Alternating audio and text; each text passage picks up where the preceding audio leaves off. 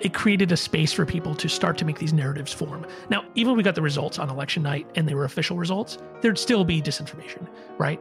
I think what, what happened, especially this time, is the delay in counts and the blue shift, which was predicted by many, many political scientists, that you could have uh, the Republican candidate doing better on election day and then the Democrat doing better as the mail in ballots are counted. That is something that we've seen in the last several cycles. It was not at all surprising, but that blue shift was extended out in time, both by COVID and the, the shift of people to voting by mail and by various absentee mechanisms, but also by the intentional decision, especially by the legislature in Pennsylvania, which is controlled by the Republican Party, to not allow the Secretary of State to start processing ballots as they came in. And so, yeah, I think that absolutely created the opportunity for this and has made the situation much worse. I'm Quinta Jurecic, and this is the Lawfare Podcast, November 19th, 2020. Today, in our Arbiters of Truth series on disinformation, Evelyn Douek and I are bringing you a conversation with Alex Stamos, the director of the Stanford Internet Observatory. Last time we spoke to Alex, it was in August, and we talked about the then newly established Election Integrity Partnership that Alex helped set up to focus on detecting and mitigating disinformation around the US 2020 election. Well, the election is over. So we asked Alex back to tell us what the Election Integrity Partnership saw, how well the information ecosystem held up, and what the landscape looks like as the dust begins to settle. It's the Lawfare Podcast, November 19th the most intense online disinformation event in American history.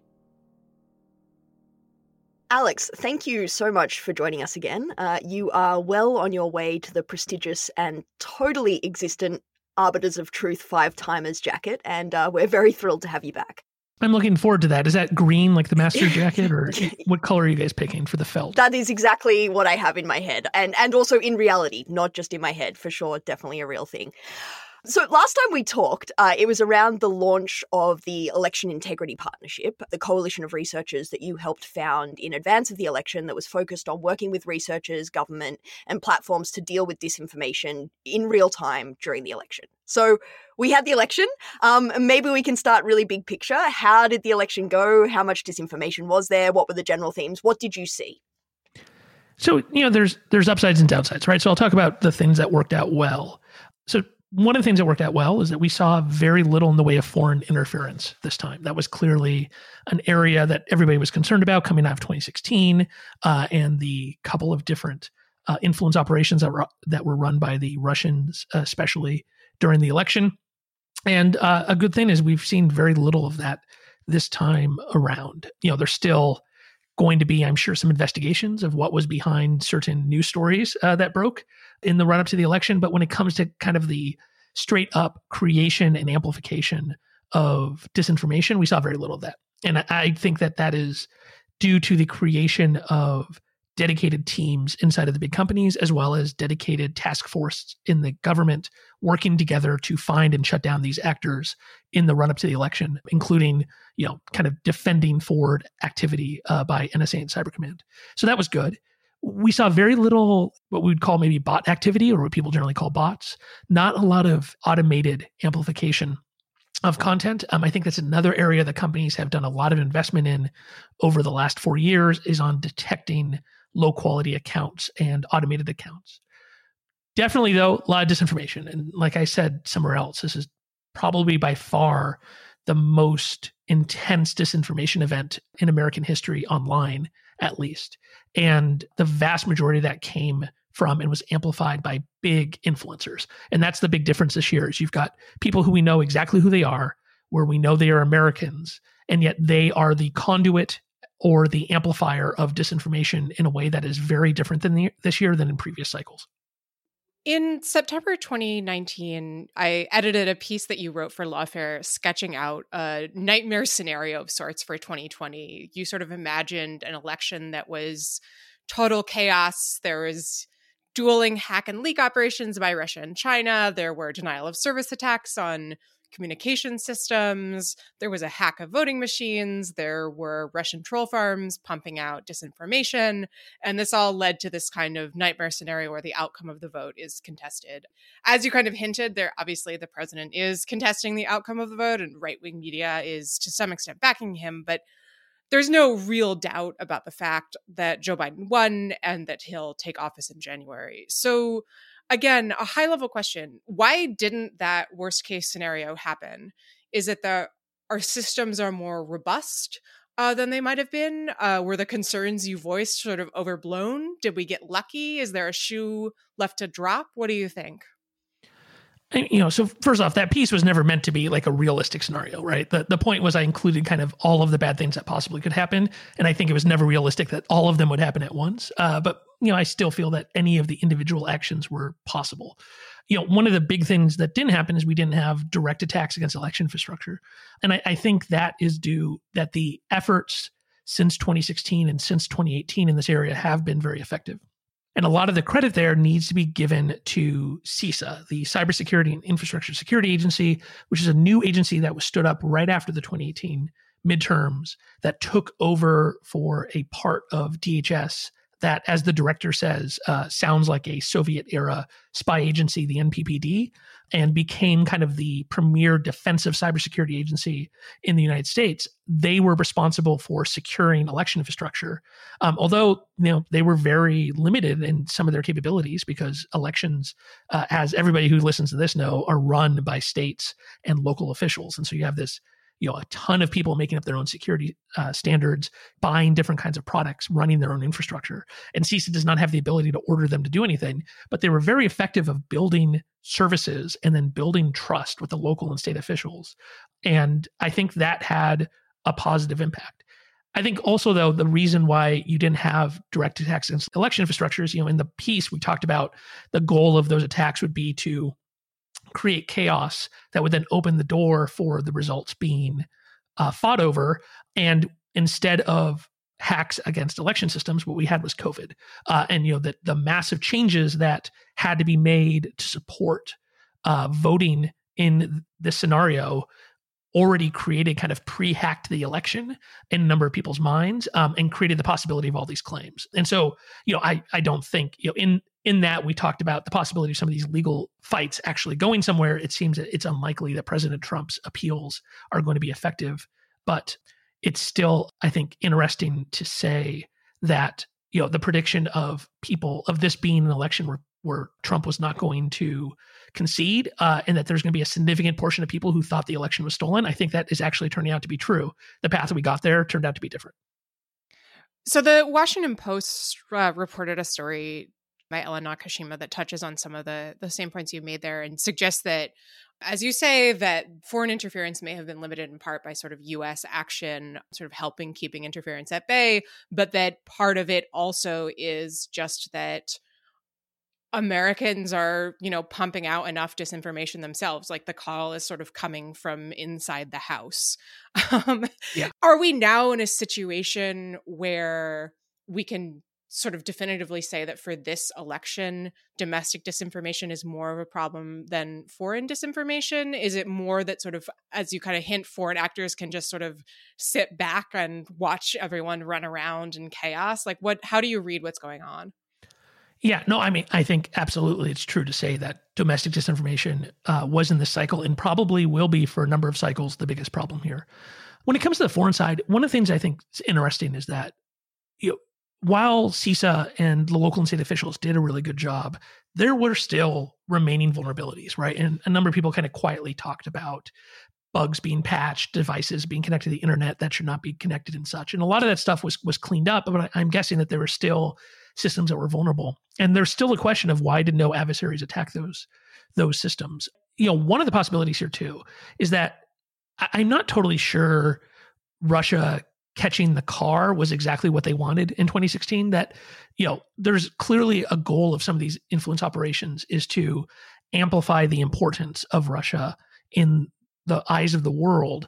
But that's something that certainly you can kind of overshoot on. And it's pretty clear that via kind of the defending forward that we've seen, the intrusions into the offensive networks of our adversaries that has been done by by Cyber Command, and then these, you know, one of the things that wasn't talked a lot about outside of the cybersecurity world, but we've had a, a huge uptick in the public disclosure of significant uh, intrusions by a combination of FBI, CISA, and NSA's new cybersecurity directorate. And I think those two things combined probably convinced adversaries that while they could attack election infrastructure and maybe get some short term benefit, that there's effectively no way they'd get away with it, right? That if, if you're reading these things that make it clear that your command and control infrastructure has been broken into, that perhaps some of your communication mechanisms out to your various agents have been tapped, then there's no way that in your calculation you can say we're going to get away with this. So you, you the outcome of messing with the U.S. election has to be worth the possible downside of dealing with a Biden administration who has hard evidence that you were behind that operation. And I'm guessing that just kind of in a rational self interest calculation, that was not worthwhile for a number of these countries. Okay, so let's pivot to talking about the domestic disinformation then. We originally sort of wanted to have you on after the EIP had written up its final report of all of its findings and activities, and we kind of nixed that plan because, well, the EIP is still going, and partly because we seem to be settling into this post election period where there's still a lot of disinformation uh, bubbling around, a lot of domestic, and there seems to be partly that it's kind of settling in to large parts of the populace or at least that sort of seems to be the external impression or the external narrative. First of all, is that partly what you're seeing? What what's happening in this post-election period? Yeah, so what we've seen since the election is a consolidation into a small number of narratives focused on specific swing states. So, you know, one of our observations was that there was kind of a a bunch of spaghetti thrown at the wall on election day and, and the couple of days after the election when it wasn't clear where the critical states were and the disinformation ended up following the map on CNN or Fox News.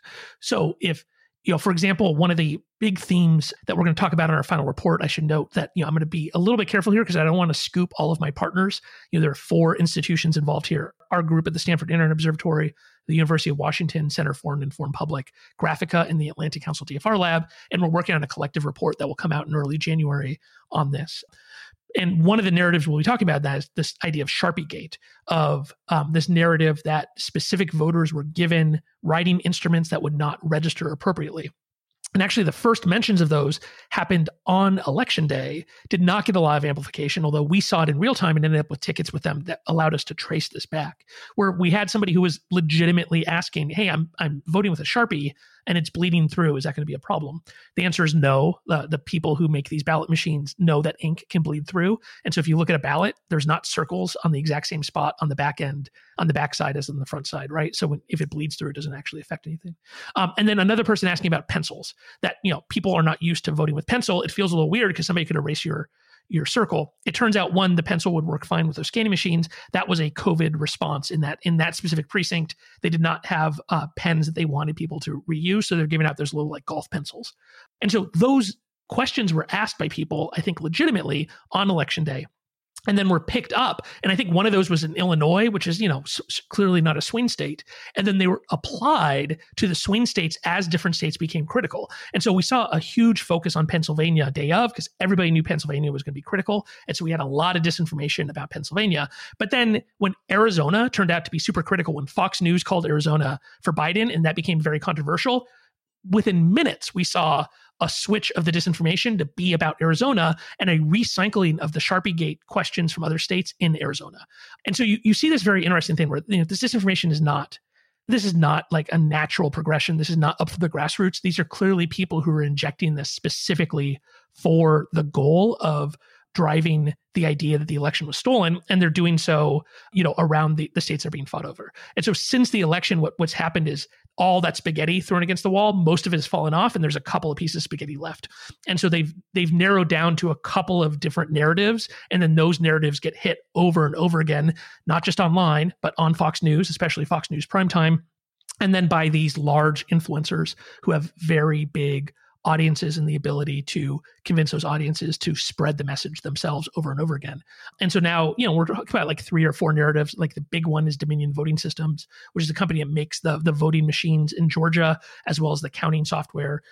I, I, we don't have to go into the details, but as you can imagine, there's a bunch of really crazy technical claims being made about Dominion that are just not true, and a bunch of claims that are not technically possible. The other thing that's happening in Georgia is there's a hand recount going on, so basically all those claims are pretty much neutralized.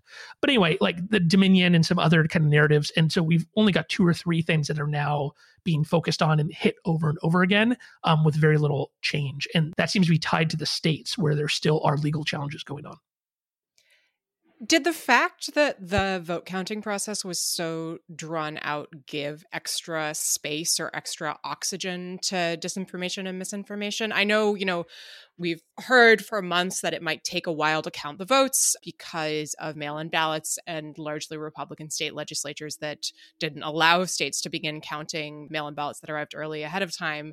And there's plenty of reporting out there about how President Trump sort of planned to use that to spin up theories and all that kind of thing.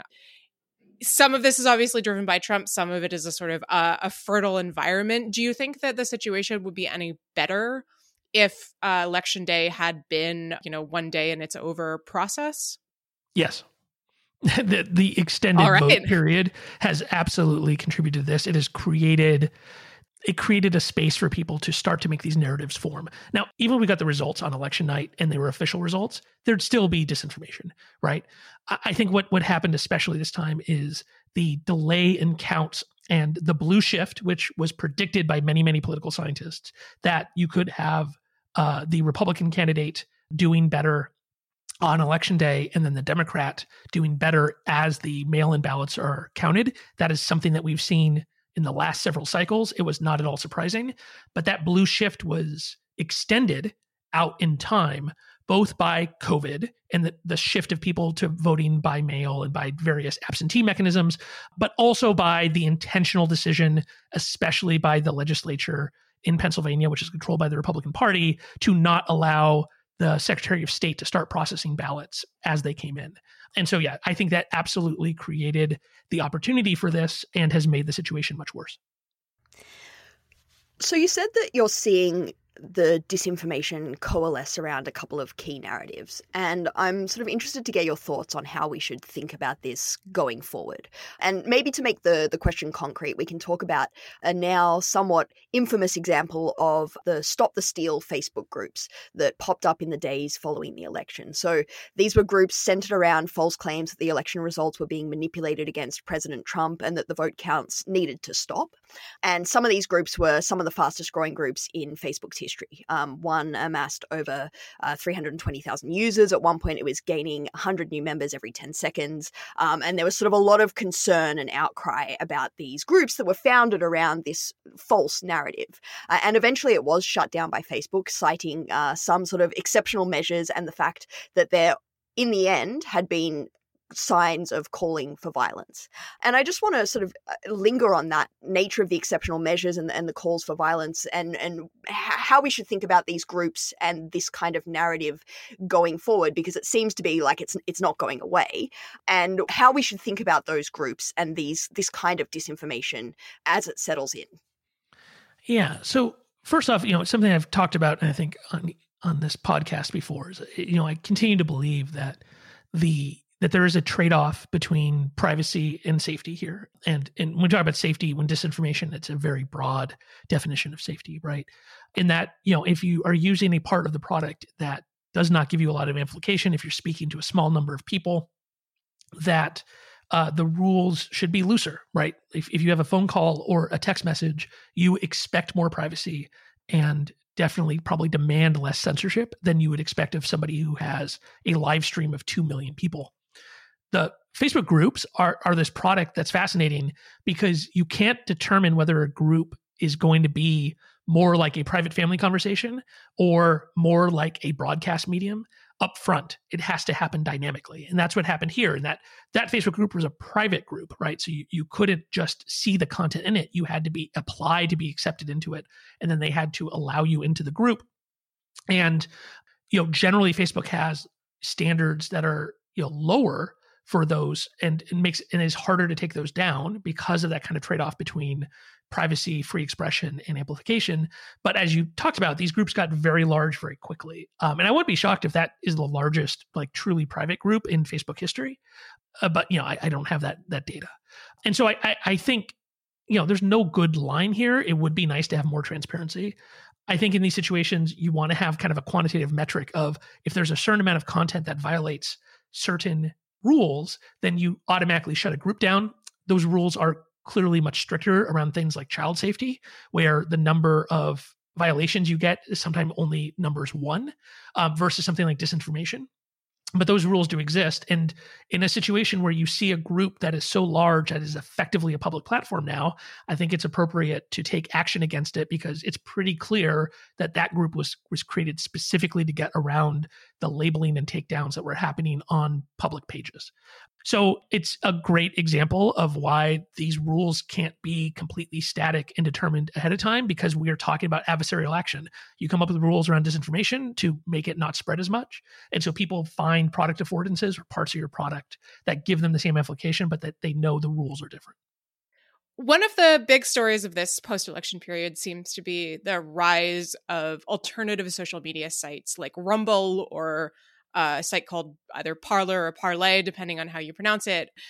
We sort of see conservatives and people on the right dissatisfied with measures that the major platforms have taken in response to disinformation, decamping to these alternative sites that ostensibly offer more free speech. So, how big has the move been from your perspective and do you think it's it's going to be a permanent feature of the new information environment uh, is it something that will sort of you know revert to the mean in a couple months and also i'm curious like what challenges you think it creates in this space yeah, I, I, do think this is going to be permanent. Uh, you we've seen this in other countries, right? So the United States is a bit of a lagging indicator in that there's a number of other countries in which you will have kind of the large normie internet site that everybody uses, which is often Facebook. And then you will have uh, smaller sites in which the rules are different or not enforced at all that end up being the home of some really problematic groups or content.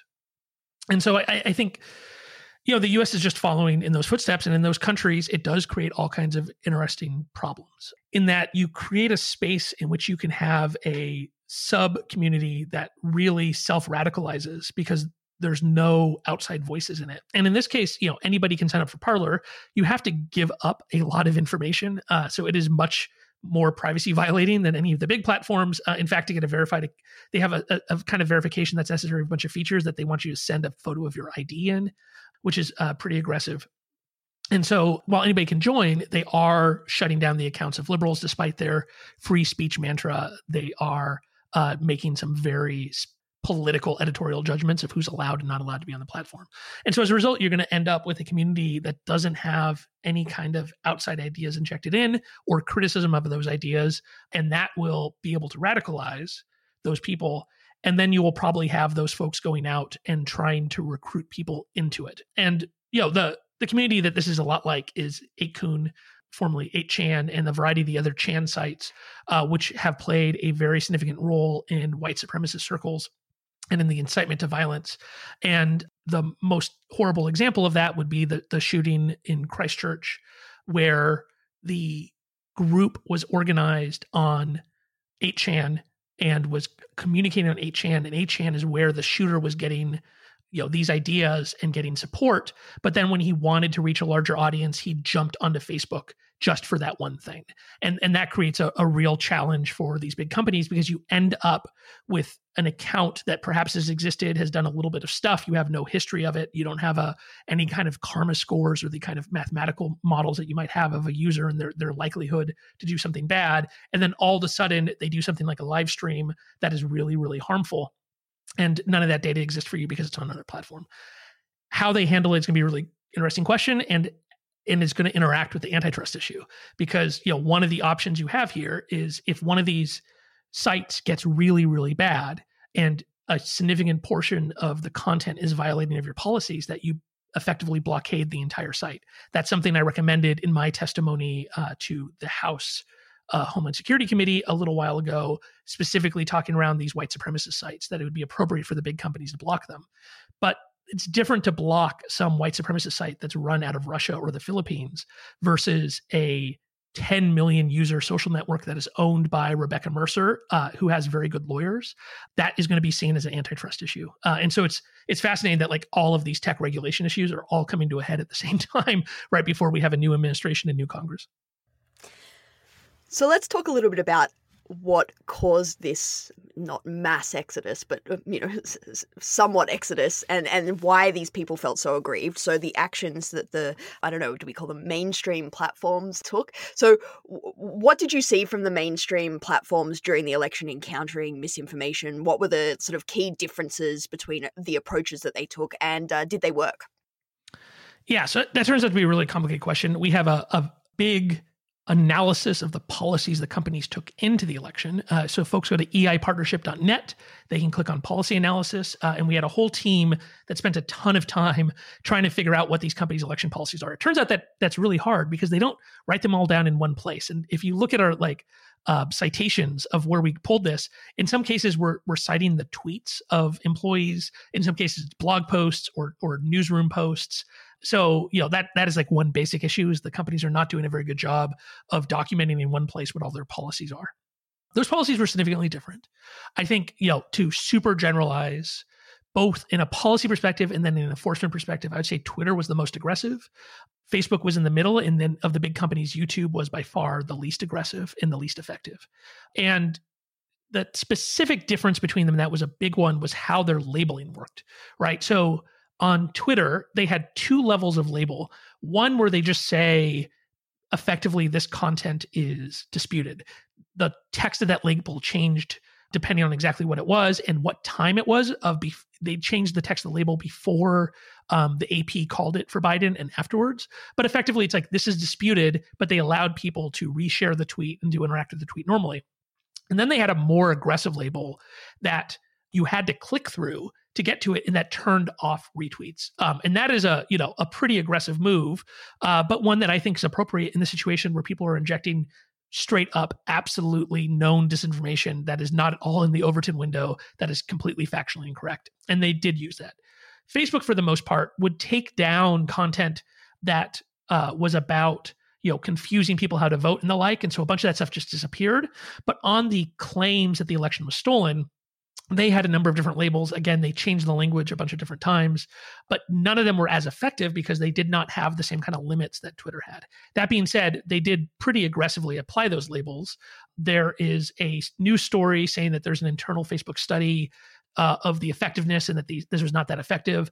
I can't verify that, but that feels like it's probably accurate that this did not reduce the spread of these stories very much. If you look at CrowdTangle data for the week, some of the, the most uh, popular posts were from Donald Trump, uh, specifically saying it was stolen, you know, all of his posts about that. And then YouTube was, I, would say, the least effective. Uh, one, their label was really very, very milk toast. But the other issue with YouTube is the way people consume content, which is it is a you know 100% video site and so, you know, like I was talking about, one of the big problems in this cycle is the big influencers, the people with these large followings. And on YouTube, those people are effectively primetime cable hosts. And so you have somebody who might be talking for hours in a live stream that is then chunked up and that you can see parts of it later. And that multiple hour stream will have this little label that doesn't even show up in a bunch of different types of the product use. It doesn't show up if you do a full screen and such. And it's it's already kind of milk toast and like here's a link to you know some voter information. And i think that was by far the least effective. Um, and it raises a really interesting question of in these situations what is a facebook live or a youtube? Because some of these people have like millions of people watching their show in which is larger than like the daytime viewership of CNN during normal times. And that's also another interesting dynamic is lots of people are watching TV on election day, maybe the day after. But the further we get from the election, the more important social media gets because the ratio starts to reestablish where the number of people interacting with this content on social media is larger than they're interacting with on TV. And so, you know, in a situation where YouTube is carrying these people and then also paying them money, it makes them much more like a cable network uh, than what we would normally call a platform. And I, I, think YouTube has a lot of work to do here if they don't want the same thing to happen in 2022 2024. So I just want to say that in the lead up to and, and around the election, the EIP and the work that you guys were doing was a, a really big source of optimism for me because watching the sort of impact that a relatively small group of smart, motivated, and strategic people could have was was pretty inspiring. And things like the the policy analysis that you mentioned uh, were so incredibly useful. I mean, it's kind of crazy to think that like a group of independent researchers needed to do that to collect these policies from places like individual tweets and blog posts and Facebook posts and things.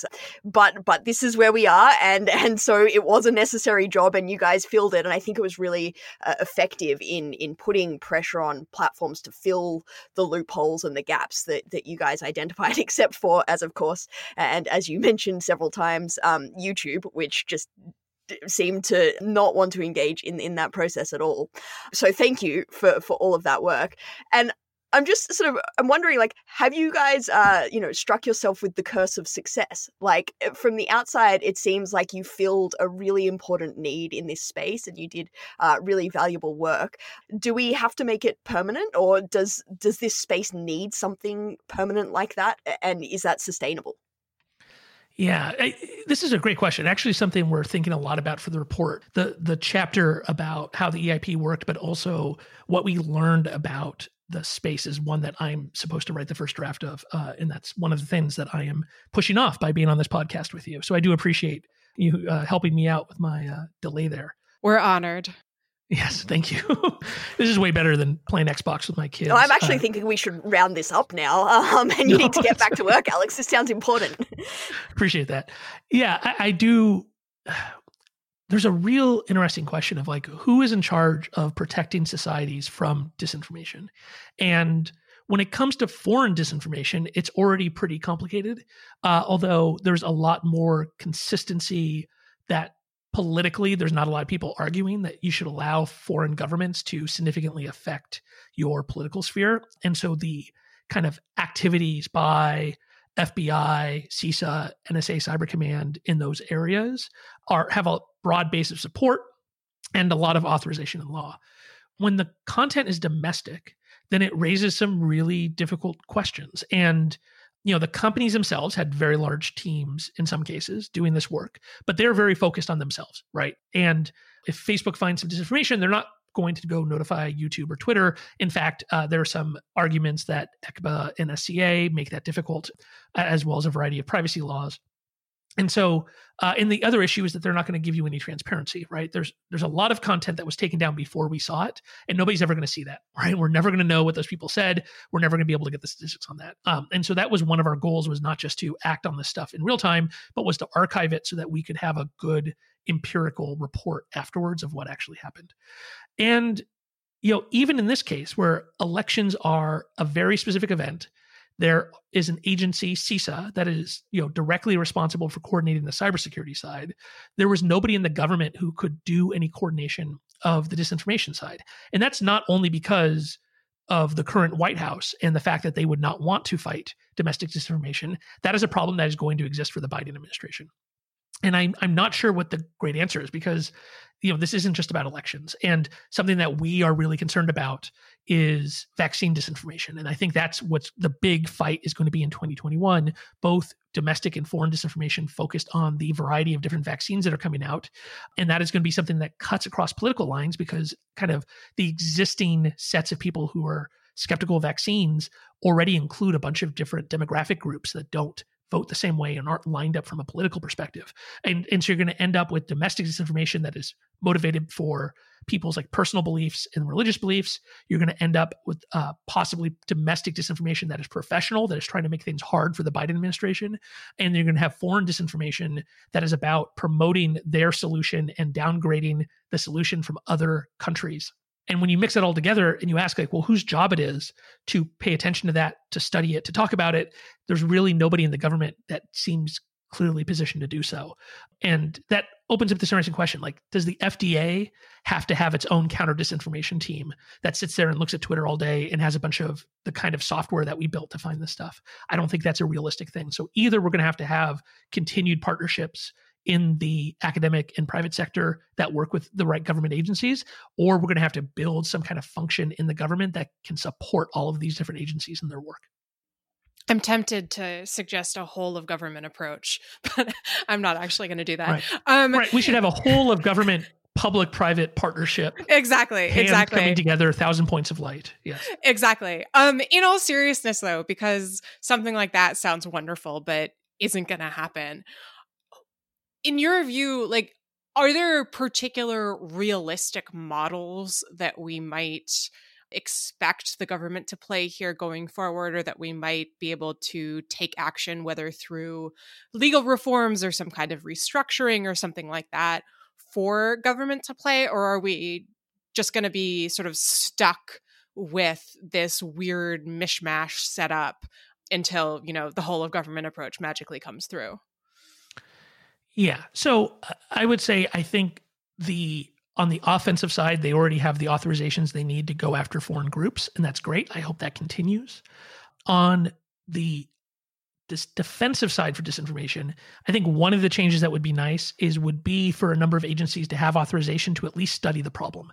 There was a RFP that was put out by CISA in the run up to the election, where they effectively had to ask for somebody to custom build a dashboard of what was going on on Twitter that removed any of the indication of whether somebody was an American or not, of, of who their identity was, um, because their current authorization effectively doesn't allow them to even look for disinformation on Twitter, even if they don't take any action on it.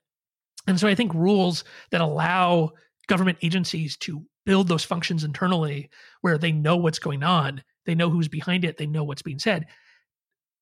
As long as you have guidelines that they're not allowed to censor that, right? That they're not allowed to go to Twitter and say, you definitely have to take this down, but that they can at least understand what's going on, that that's critical. Because even if you're not taking down content or labeling it, one of the core things that happened that we were really proud to be part of via CISA and the EI-ISAC was counter messaging by the various authorities that were involved. You know, a great example of that is there was a guy in Erie, Pennsylvania, who did a Instagram story, like a 19 or 20 year old kind of joking around. Uh, I was just a poll worker and I was burning all of the Trump ballots. So this Instagram story pops up. Somebody screenshots it, sends it to a big Twitter personality. All of a sudden, that their tweet of that screenshot gets like a hundred thousand interactions and goes wild with people retweeting all over the place. The guy has to shut down his Instagram account and hide and everything. And so we spot that we reached out via our government partners to the people in Erie, Pennsylvania, which would have been very difficult for us to do on election day if we didn't have a pre existing mechanism. They were able to verify that nobody of this name had ever volunteered or worked, and that the thing he was claiming of just being able to figure out who the Trump ballots were and burning them is completely impossible. They put out an official statement. We were able to send the official statement with the disinformation to the companies, the companies took it down. And so that kind of counter messaging should be able to happen only within the government, right? If during while the vaccines are being distributed, if somebody is pushing the idea in one specific religious community that this vaccine is unsafe, I don't think the FDA should be able to go take that content down. But what they should be able to do is come up with counter messaging that they target directly at those people. And that's also what I'd like to see these companies do is provide counter messaging in a much more effective way via their ad platforms. The most powerful tool at these companies is their ad tools because that's what makes all the money. So that's where all the really smart people work on. And if somebody is, you know, I, I think like the kind of thing that I would love to see them do is if you have something go viral in one specific community, that you could have the FDA say, okay, I would like to show an ad to every single person who either saw that or clicked on it or reshared that content. And then counter message this is why the vaccine is actually safe. Um, and that's the kind of partnership i think you exist but you have to have the authorization of the government to just study the issue and that doesn't exist right now. Um, and again probably not in all these agencies probably you end up somewhere in dhs or somewhere else with the capability to have a war room that operates in the same way our team worked that has pre-existing data relationships and all of the data analytics code that you need that then can support different agencies in doing that work. So let's talk a little bit more about industry collaboration. It's something that we've talked about here on the podcast before about how it can be really, really important to the effective countering of, of disinformation when companies share uh, signals and intelligence, particularly on the foreign disinformation stuff. And we have these press releases from these companies every so often saying, yes, we're definitely talking to each other and, and monitoring this stuff together. And it's really useful and great, but without a lot of detail. And it's sort of billed as one of the big improvements in the industry since 2016 that this kind of collaboration and cooperation is happening. Um, I'm interested to know if that's what you saw. Um, you talked a little bit about how that's not necessarily always that the interests aren't always aligned and also how far it extends. So last time you were on the podcast, we were talking about how Nextdoor and TikTok are also, you know, vectors for disinformation and important platforms that we should be watching. Are they sort of all in on this collaboration? And is the trend going to be towards more of that going forward? I mean, as we sit here and speak now, there's a hearing uh, in the in the Senate with tech platforms, and some of the uh, senators are expressing concerns about platform collaboration as some sort of, you know, collaborative censorship model. And so I'm just curious curious what you've seen and what you think the trend is here. Yeah, I mean, I think there is somewhat of a trend to work together. The big countervailing force here is there's still significant incentives set up to not be transparent. The truth is, is that companies that come out and say we have a problem and here's our data about it end up with bad stories about them and end up getting grilled in front of Congress. And then there's some companies, I'm not going to name any of them, but you might want to, who just hide on this, right? Who never publish the f- stuff they find, who secretly and quietly take care of problems, and they end up avoiding it. The best example of this was uh, around child safety issues. Uh, last year, there's actually quite a, a very good series of articles in the New York Times I believe they just won a, a, journalism award about child safety online. And this is an area for which you know, unlike disinformation, there's no real political arguments. This is the kind of thing everybody agrees should be stopped. But for the first time ever, because of those articles, we got a glimpse into the child safety world. And this is where there is more collaboration between the companies, but it is still really uneven. And one of the things the New York Times uncovered is that around 90% of the reports of child sexual abuse material sent to NCMEC, which is the coordinating group on this issue, are sent by Facebook. And so the result of that was not kind of a, a people asking intelligent questions of why that is. What you have was a hearing in which Mark Zuckerberg gets yelled at because the senators interpreted that as 90% of the child abuse happens on Facebook. That's not what that means. What that means is that Facebook is the only company that's actually looking really aggressively, and other companies are much less aggressive. And so, as long as we have this kind of model where if you are proactive, if you look for bad stuff, and if you talk about it publicly, you will be punished for it, then you're not going to have in either collaboration, nor are you going to have what we need, which is the smaller companies trying to deal with these problems proactively instead of reactively. And I think, you know, there's a lot of talk about Section 230 legislation and such. And I think of all the pieces of legislation, my favorite right now is the PACT Act. And that one of the big focus areas is transparency and and mandated transparency, not just optional. And I think one of the things I'd, I'd love to see out of the companies is first them to collaborate on a taxonomy of the bad things that happen online that they can all agree with that then allow them to publish statistics both on what they do but then also what the the existing prevalence the remaining prevalence is what they estimate right?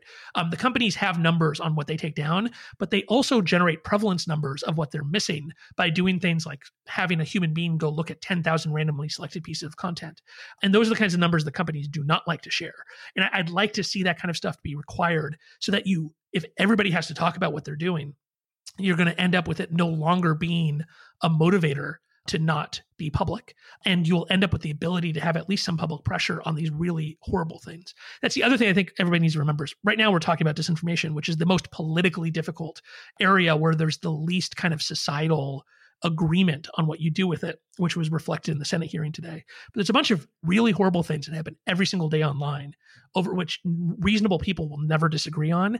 That's where we should start. And if we could get those areas all to a level of collaboration that is above where we are on child safety right now, I think that would be a huge accomplishment and is a totally reasonable goal of any of this legislation while you know, kind of punting for a little bit the really difficult First Amendment issues and free expression issues around political speech. Yeah, I'm bullish on the PACT Act as well, actually. Of the 20 something uh, Section 230 bills that are currently floating around the Hill, uh, that's, that's my favorite as well. So, one of the questions that's being asked in this moment is, you know, what's going to happen? So, the platforms took all of these exceptional measures, measures that were unimaginable, unimagined in 2016, and I think sort of really only sort of came on the table uh, in the last few months around things like labels and even you know de-amplification measures and introducing friction uh, in a way that we've never seen before. And the question i think people are asking is like, was the election the disinformation Super Bowl, a big opportunity to make up for 2016 and, and prove that they're that they've learned and we're sort of going to revert towards the mean now, or is this like a one way ratchet uh, that we're going to see increasingly not just around sort of big ticket events, but also just sort of more generally as part of our online information environment. Do you have a sense or a sort of normative preference for what you think uh, should happen here? So I, I think what's likely to happen is that things have changed permanently for the small subset of disinformation issues where the claims are generally falsifiable and are easily falsified, right? So the vast majority of political disinformation and influence operations are making claims that are generally not the kinds of things you can fact check, right? When you look at Russian activity in 2016, which we keep on pivoting back, but like the, the Internet Research Agency content, the vast majority of it was not making any actual factual claims that you could say is true or not.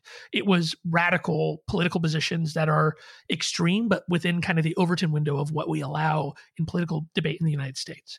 And so, election disinformation, where you're saying this is how you vote, this is how you sh- you should vote, you shouldn't vote because of violence, the election was stolen. Those are claims that are falsifiable, and for which there are a reasonable set of experts that you can rely upon to give you the right information.